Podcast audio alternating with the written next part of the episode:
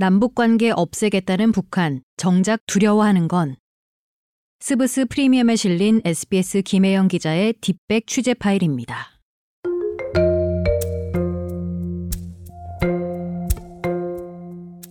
대한민국을 철두철미 제1의 적대국으로 헌법 조문에 명기하는 것이 옳다고 생각합니다. 북한 김정은 국방위원장의 최근 시정연설의 한 대목입니다.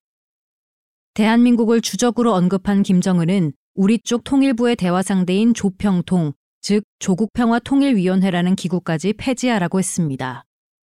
심지어는 자신의 아버지인 김정일, 할아버지인 김일성의 남북관계 업적까지 모두 부정하면서 남북관계를 완전히 끊겠다는 의지를 밝혔습니다.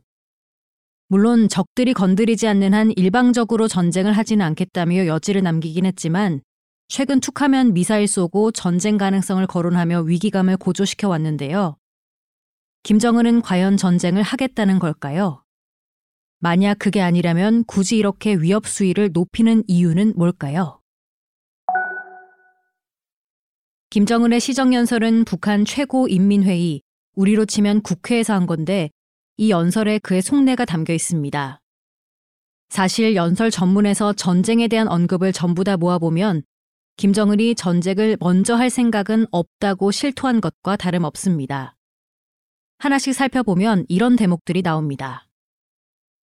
명백히 하건대 우리는 적들이 건드리지 않는 이상 결코 일방적으로 전쟁을 결행하진 않을 것이다. 전쟁을 바라지 않지만 결코 피할 생각 또한 없다. 전쟁이라는 선택을 할 그 어떤 이유도 없으며 따라서 일방적으로 결행할 의도도 없지만 일단 전쟁이 우리 앞에 현실로 다가온다면 절대로 피하는 데 노력하지 않을 것이다. 즉 미국이든 한국이든 먼저 공격하지 않는다면 북한도 전쟁할 생각이 없다고 말한 겁니다. 전쟁이 일어나면 북한도 끝이라는 걸 알기 때문에 적어도 먼저 전쟁할 생각은 없다고 선언적으로 밝힌 걸로 해석됩니다. 통일연구원의 홍민 선임연구위원은 북한의 전쟁 준비 관련된 부분들은 실질적 도발이나 의미보단 민족관계 폐기의 명분으로 활용하는 것이라고 봤습니다.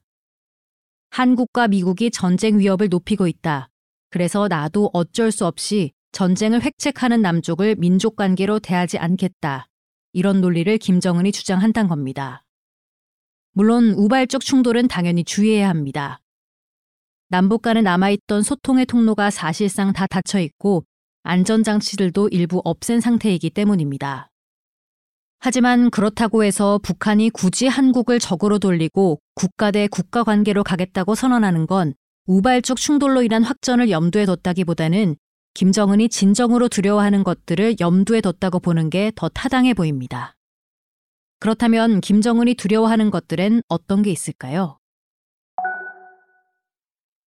첫째, 북한 젊은 세대들의 사상이 무장해제되는 상황입니다. 최근 북한에선 한국 드라마를 보거나 한국식 말투를 따라하는 젊은 세대들이 많아졌는데 이러한 현상이 김정은 정권에 대한 충성심 약화로 이어지는 걸 두려워하고 있습니다. 최근 저희는 샌드 연구소를 통해 지난 2022년 평양시가 주민학습용으로 배포한 영상을 입수했습니다.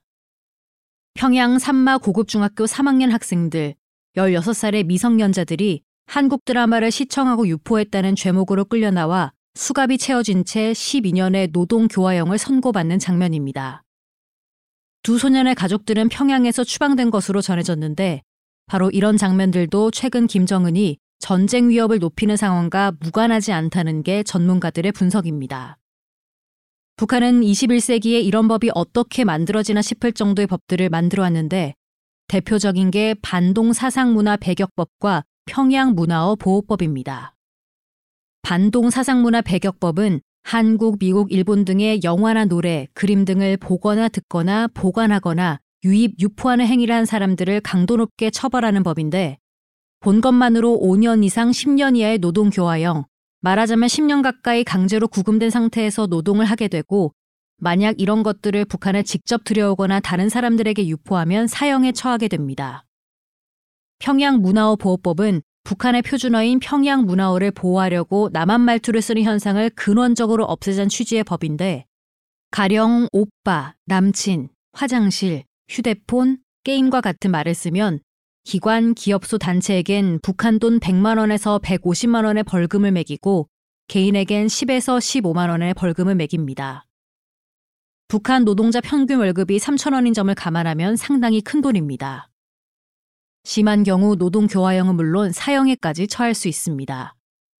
김정일 입장에선 이렇게 법까지 제정해도 북한 주민들이 남한에 대한 동경과 호기심을 계속 갖는 양상이 이어지니까 아예 남한을 완전한 적대국으로 만들어서 남한 문화가 스며들 토대까지 없애버리려고 한 겁니다. 최근 북한을 나온 탈북자들을 계속 만나고 있다는 경남대 극동문제연구소 임을출 교수는 북한 주민들에게 남한과의 교류 협력이나 통일을 통해서 지금의 어려움을 탈출할 수 있을 거라는 일말의 기대가 여전히 남아있다고 말합니다. 그래서 김정은은 남한과의 관계를 우선 철저히 단절하고 그 토대 위에서 안보와 경제를 해결해 보려고 한단 겁니다. 김정은이 두려워하는 두 번째는 딱히 출구가 보이지 않는 경제 상황으로 인한 민심 이반입니다. 한국은행이 추정한 북한의 경제 성장률 그래프를 보면 국제사회의 강도 높은 대북제재가 이뤄진 2016년, 2017년 이후 전반적으로 좋지 않은 상황이 이어지고 있습니다. 김정은이 경제발전과 인민생활 개선에 주력하라는 모습은 연설문에서도 고스란히 드러납니다. 시정연설 전체 분량은 A4 용지 글자 10포인트로 설정하면 약 17페이지 정도 됩니다. 여기서 전쟁 관련 언급은 5페이지 분량인데 반해 경제발전과 인민생활 개선 내용은 나머지 대부분을 차지합니다. 김정은 위원장 본인의 표현만 해도 이런 식입니다. 지방경제가 한심한 상태이고 공장다운 지방공장이 하나도 없는데 간부들은 뜨뜻미지근한 말이나 계속하고 있고 속수무책으로 앉아 있습니다. 그래서 김정은은 경제를 살리기 위한 대책을 중요한 국책으로 추진하면 지방 인민들도 좋아하고 신심을 가질 것이라고 했는데 북한 주민들의 불만이 그만큼 크다는 방증으로 볼 수 있습니다. 김정은 위원장이 두려워하는 다른 요인들도 많습니다. 한국 정부가 한미일 협력을 강화해 북한을 군사적으로도 압박하는 상황을 두려워하는 것은 물론이고 미국의 무관심 전략으로 북미 대화가 아예 이뤄지지 않는 상황, 그리고 설령 미국이 대화에 응한다고 해도 보수든 진보든 한국 정부가 중간에서 개입하는 상황도 있습니다. 그래서 최근 김정은 위원장이 내놓은 일련의 도발과 강도 높은 메시지는 결국 미국을 향해서 우리 좀 협상장에서 만납시다, 한국은 빼고 라는 메시지를 던진 것으로 정리할 수 있습니다.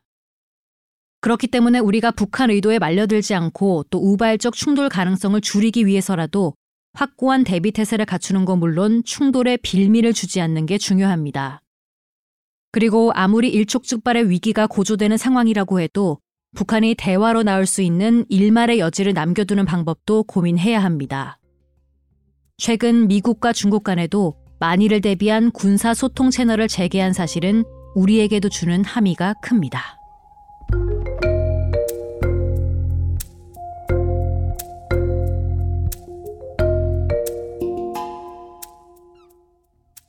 여기까지 SBS 김혜영 기자의 딥백 취재 파일, 전 아나운서 김선지였습니다.